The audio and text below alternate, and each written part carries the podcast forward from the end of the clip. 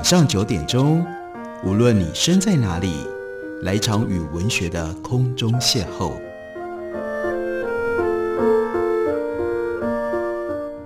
杨照谈书，邀您一同遨游文学世界，认识古今中外的经典之作。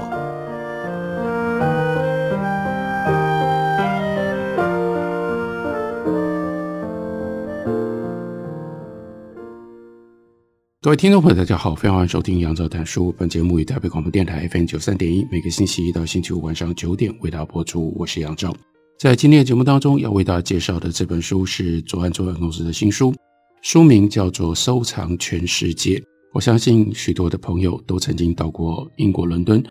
去英国伦敦必访的一个景点，那就是大英博物馆。不过，我相信应该没有太多的朋友对于大英博物馆到底是怎么来的。还有大英博物馆的成立历史上面的一个关键人物，那就是 Hans Sloane。我相信大家应该都不太清楚，不太了解。所以这本书的内容就是在帮我们介绍 Hans Sloane 是谁，以及为什么会从 Hans Sloane 他的收藏而产生了我们今天所看到的这样的一个人类文明史上非常重要的机构——大英博物馆。这本书的作者呢是 James Stapleton。他任教于美国的 Rutgers 大学的历史系。二零一六年，他在哈佛大学科学史系担任客座教授。现在呢，是哈佛大学科学史系的兼任教授。他的专长是科学史、近代早期跨大西洋史以及全球史。而这本书呢，曾经得到了英国科学史学会的 Hughes Prize 以及美国十八世纪研究学会的特别的奖项。那左岸所出版的中文翻译本，为我们找了几位领读人写了领读的文章。我们看其中戴丽娟教授他所写的这篇领读文章，是从更近的二零二零年春天的事情开始讲起。二零二零年，当然就让我们联想起疫情。所以戴教授的文章说，二零二零年春天，新冠疫情在全球爆发，许多博物馆都被迫暂时关闭，大英博物馆。也不例外。到二零二零年的八月二十七日，大英博物馆重新开张。眼尖的参观者和记者都发现，这个博物馆的创始人，也就是 Hans Sloane，原本在博物馆内，他有一个半身的塑像。这本来单独摆放的位置，这个时候搬家了，被搬移到一个玻璃展柜里面。而展柜的标题是 “Empire and Collection”，帝国与收集或收藏。旁边呢，标示着第十四柜 Hans Sloane 爵士帝国与奴隶制度。这看起来跟原来的位置只搬了短短的几公尺，不过其实改写了大英博物馆两百六十多年来起源叙事的基调。过去从来没有一个策展人是从奴隶制的角度来检视博物馆的奠基者。事实上，十多年前，当时已经多少被遗忘、被淡忘了的。Sloan 的雕像才被博物馆的主事者放进到新开辟的称之为叫做启蒙运动展示馆。这是关于 Enlightenment 这个时期的主要的文物，来肯定 Sloan 他对于欧洲启蒙的贡献。但是呢，如今 Hans Sloane 他生平的另外一个面向，过去被忽略，现在却受到了关注。参观者要从大西洋三角贸易还有黑奴劳动力的角度来观察，才能够了解汉斯隆他的收藏财富形成的背景。所以在这本书里面，它的第二章有一个标题叫做 “Island of Curiosities”，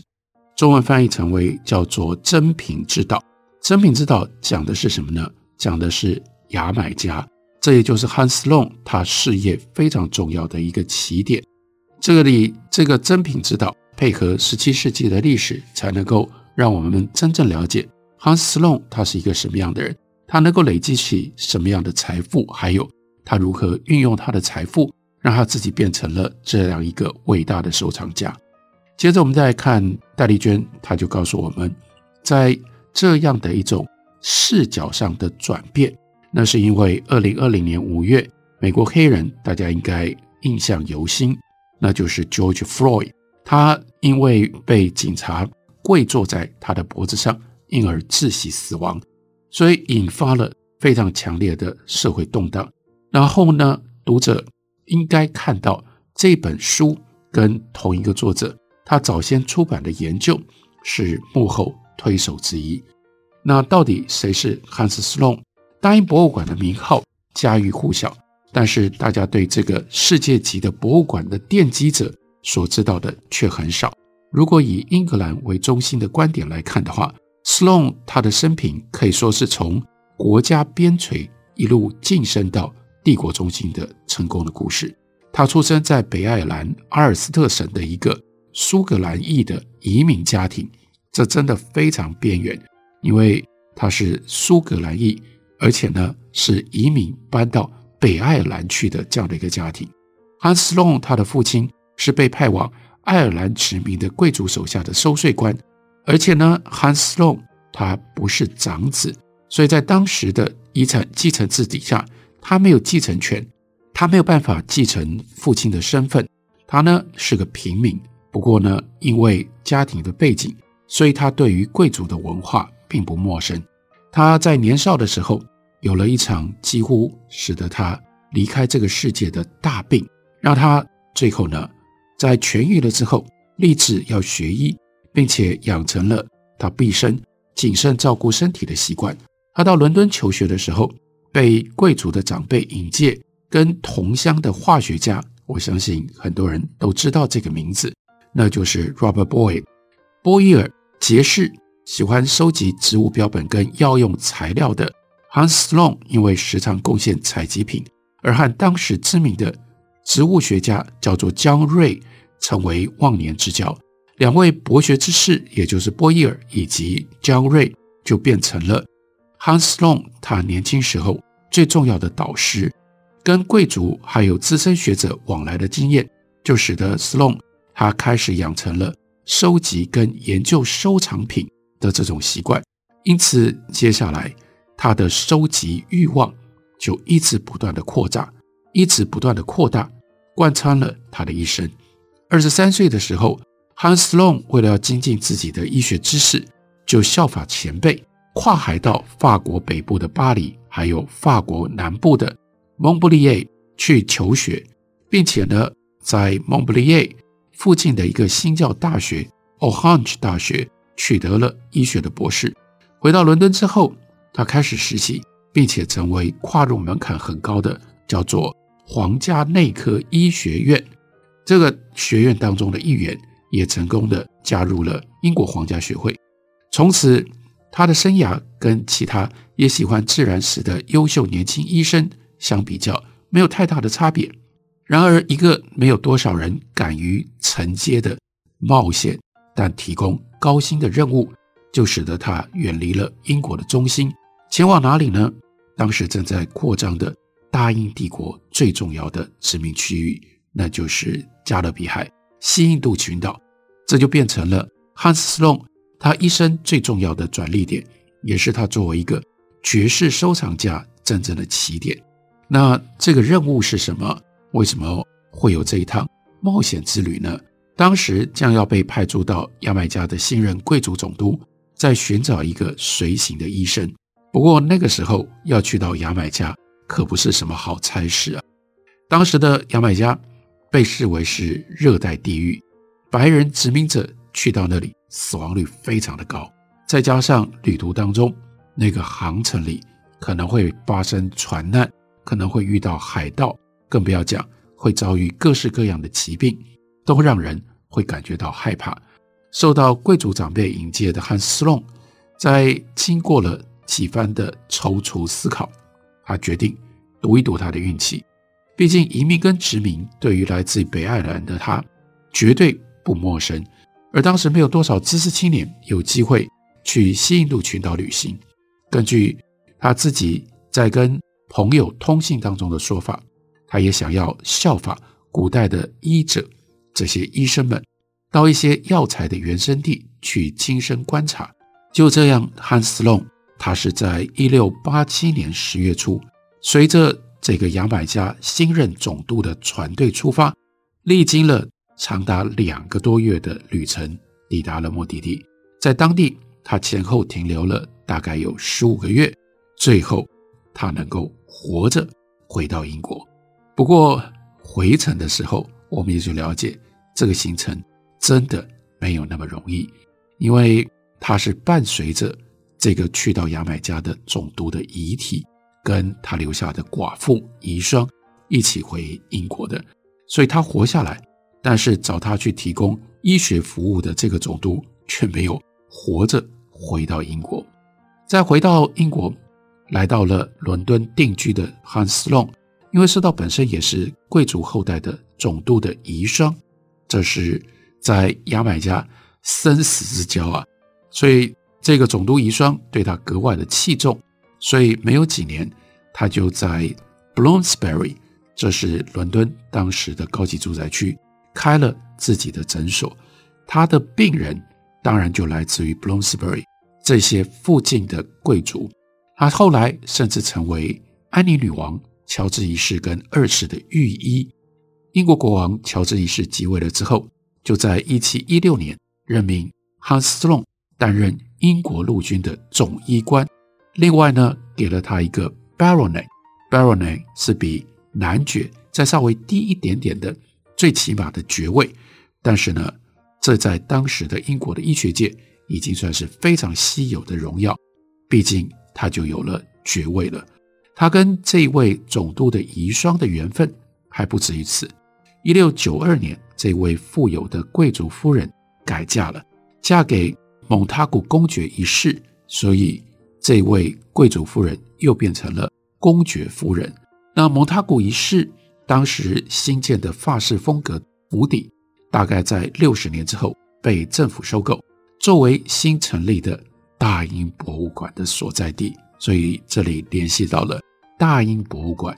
大英博物馆的起源就是蒙塔古公爵的原来的法式府邸。那在这里刚开始的。大英博物馆收藏品从哪里来？那就是来自于 Hans Sloane 他一生的收藏。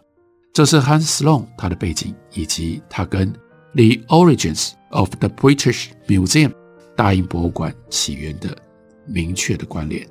我们休息一会儿，等我回来继续聊。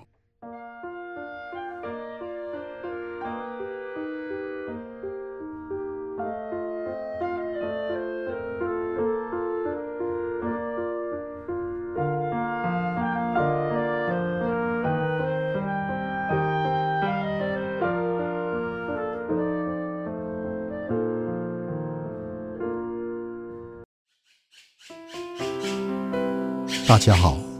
我是刘克湘。亲近自己的城市，找回城市的温暖。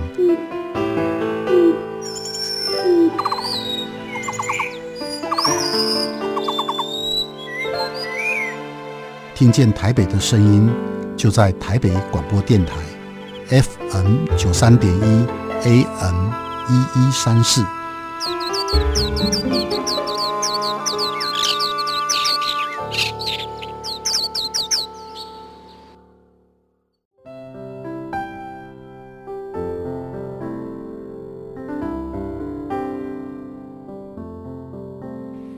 见台北的身影，拥有颗热情的心，有爱与梦想的电台，台北广播 FM 九三点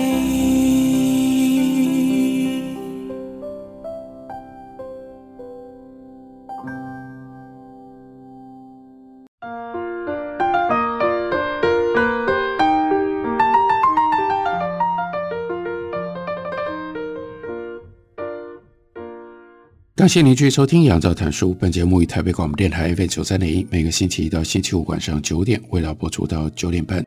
今天为大家介绍的这本书，作者是 James Diboll。他所写的这本书关于大英博物馆的诞生。大英博物馆的诞生离不开一个重要的人物，叫做 Hans Sloane。大家都知道大英博物馆，应该有很多人去过大英博物馆参观，但是。你曾经关切过、知道过大英博物馆是怎么来的吗？大英博物馆在十八世纪初期，也就是欧洲启蒙时代诞生，在那样的一个时代的风气底下，有了关于全世界各种不同博物收藏的这种观念跟想法。不过，毕竟必须要有人真的去把这些东西收集到，而且要累积收藏到一定的程度，才能够让大英博物馆这样的机制能够成立。而这个人就是 Hans Sloane。在中译本当中，左岸出版社邀请了几位领读人为我们写领读文章。在戴丽娟教授的文章里面，进一步为我们整理 Sloane、Sloane、Hans Sloane、Hans Sloane 他的生平。说从牙买加回到了英国之后的 Hans Sloane，除了行医之外，另外持续发表他的牙买加研究，一边将他的收藏范围从牙买加，也就是西印度群岛慢慢的一直不断的扩张，扩展到全世界，从北美、亚洲到非洲，他都找了通信人为他寄上各式各样的采集品，也有其他知名的收藏家跟他之间建立了交换或者是收购藏品的长期的关系。这些层层叠叠的交友网络，使得 Hans Sloane 他的收藏规模越来越壮大。迈入中年之后的 Hans Sloane 他不止当上了英国皇家学会的会长，地位真的越来越高。再加上皇家内科医学院的院长，他还买下了曾经由英国历史上面最有名也是最受瞩目的最戏剧性的国王亨利八世。亨利八世曾经拥有过的 Chelsea Manor，都由 Hans Sloane 把它给买下来，把这个庄园打造成为他自己的住宅，还有。他的收藏品的展示处，而且呢，Hans Sloane 他一直活到九十二岁，在九十二岁的时候他才去世，他葬在 Chelsea 的老教堂墓园当中。那这里面关于 Hans Sloane 他的生平叙述当中，很奇特的，过去牙买加很少被仔细的述说。那牙买加之旅对汉斯隆的生涯非常的重要。第一，他独特的收藏是在牙买加开始的。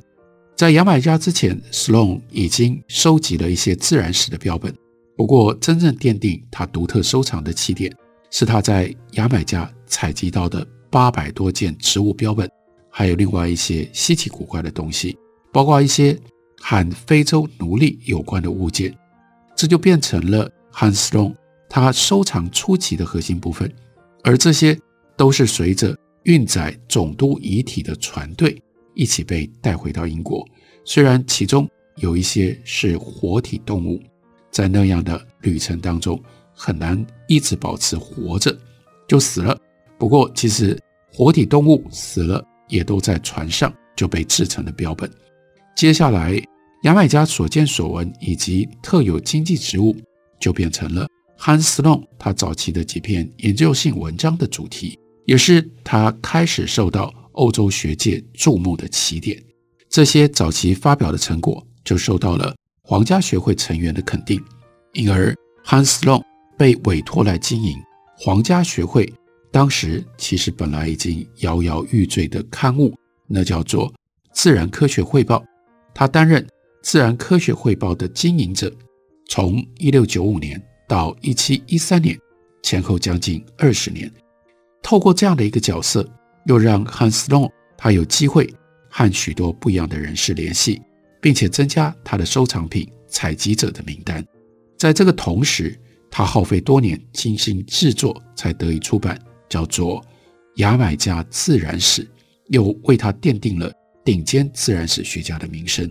这套书，所以不是一本书，是一套书，《牙买加自然史》就成为当时想要了解牙买加。还有附近的西印度群岛，这个自然环境跟社会情况的国际学人都一定要参考的重要著作。法国的百科全书作者就认为 Hans Sloane 是科学旅行家的典范，这也就开启了后续对于自然史有兴趣的英国年轻人，他们就觉得一定要亲自踏上旅途去观察采集。例如说 Joseph Banks，还有另外一个鼎鼎大名。大家更熟悉的，那就是 Charles Darwin、达尔文，他们都是后世经常被提及的例子。新印度群岛的经历，不只是让 Hans Sloane 他累积了欧洲罕见的藏品，也让他有机会结识经营大种植园 （plantation） 以及贩卖黑奴而富可敌国的英国殖民者。一六九五年，Hans Long 他就娶了非常富有的一位寡妇，叫做 Elizabeth Rose。Elizabeth Rose 她的前夫已经去世，也是一个医生。是当时牙买加种植 plantation 的大地主，而 Rose 就继承了亡夫遗产的三分之一，再加上他父亲早先也留下给他的遗产。依照当时的法律，Hans Sloan 他有权管理他的妻子的财产，因此他就参与了 plantation 的经营跟出售，蔗糖所得的巨额收入。因此，我们才能够了解为什么他可以变成。这样的大收藏家，因为他又很有钱呢，他就变成了英国当时出手最阔绰的收藏家。是的，这就是牙买加对他生涯贡献的另外一个重要的方面。靠着牙买加的 plantation，让 Sloan 有这么多的钱可以去买这么多的藏品。他在牙买加认识了他未来的妻子，也分享了妻子的财富。得以满足他的收集欲，世界各地都有人替他寄来各种自然界的造物，或者是人工制成品，从最高贵的宝石到最古怪的从人的胃里面找出来的胃石，都在他的收藏当中占有一席之地。除了以各种方式动员有机会到异国工作或者是旅行的人替他进行收集之外，另外刚刚提到了。他活到九十二岁，他的长寿让他有机会收购一些同代知名收藏家过世了之后所释出的这些藏品，就使得他的收藏锦上添花，更稳固巩固了他大收藏家的地位。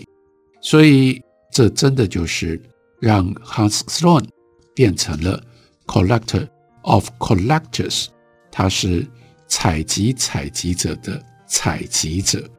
他这样的收藏的名声，以至于世界各地，以至于欧洲各地的王公贵族，都是能够到 Hans Sloane 的豪宅来参观，变成毕生非常重要的经验。这是 Hans Sloane 他的基础，或者说，因为有 Hans Sloane 所立下的这样的基础，才让大英博物馆能够成立。在另外一篇领读的文章当中。洪广济教授，他则是特别告诉我们，收藏全世界的这一本书，它的主标题包含了当前科学史研究的两个关键词，一个呢是 collect，因为叫做 collecting the world，采集收藏，以及 world 世界。就 collect 或 collecting 来说，一直到相当晚近，科学史家才开始关心采集。理由在于，当科学史这个学科在一九六零年代初具规模的时候，研究者关心的往往是抽象理论的突破。关于采集这种会把手弄脏的事情，科学史家把它视之为枝微末节。不过，在一九八零年代开始，科学史的研究迎来了我们今天回头看，称之为叫做 practice turn，实作转向，研究者的焦点。从科学家在想什么，逐步转移到科学家是在什么地方、什么时候，基于什么样的理由，用什么样的手段来做科学。影响所及，这个时候科学史家开始研究实验室、博物馆、植物园、田野等科学地点 （science site）。二零零零年前后，研究者更进一步的体会到，如果说科学知识最大的特色是要能够放诸四海皆准。那么，单单揭露科学知识的生产地，也就是 science site 还不够。例如，像发明了分类法的林奈，或者是发现了演化理论的达尔文，他们为世界的运作提出解释架构。他们之所以能够办到，并不是因为他们与世隔绝地做研究，从而参透了世界的真理，反而是他们如何积极地和世界打交道。所以。James Dalrymple，他就有这么一段话，值得我们听一下，并且值得我们关注。他说：“普世知识必须要仰赖超越社会阶级、横跨各式文化的普世交友。”所以这就引发了另外在科学史上的下一个转向，可以称之为叫做 “globe turn”，全球转向。因而，如果要研究科学史，我们研究全世界就变成了一个新的视野，这样就凸显让我们了解这本书的重要地位。这本书的书名，英文书名是《Collecting the World》，左岸出版公司出版的中译本，把书名翻译成为《搜集全世界》，介绍给大家，推荐给大家。感谢您的收听，明天同一时间我们再会。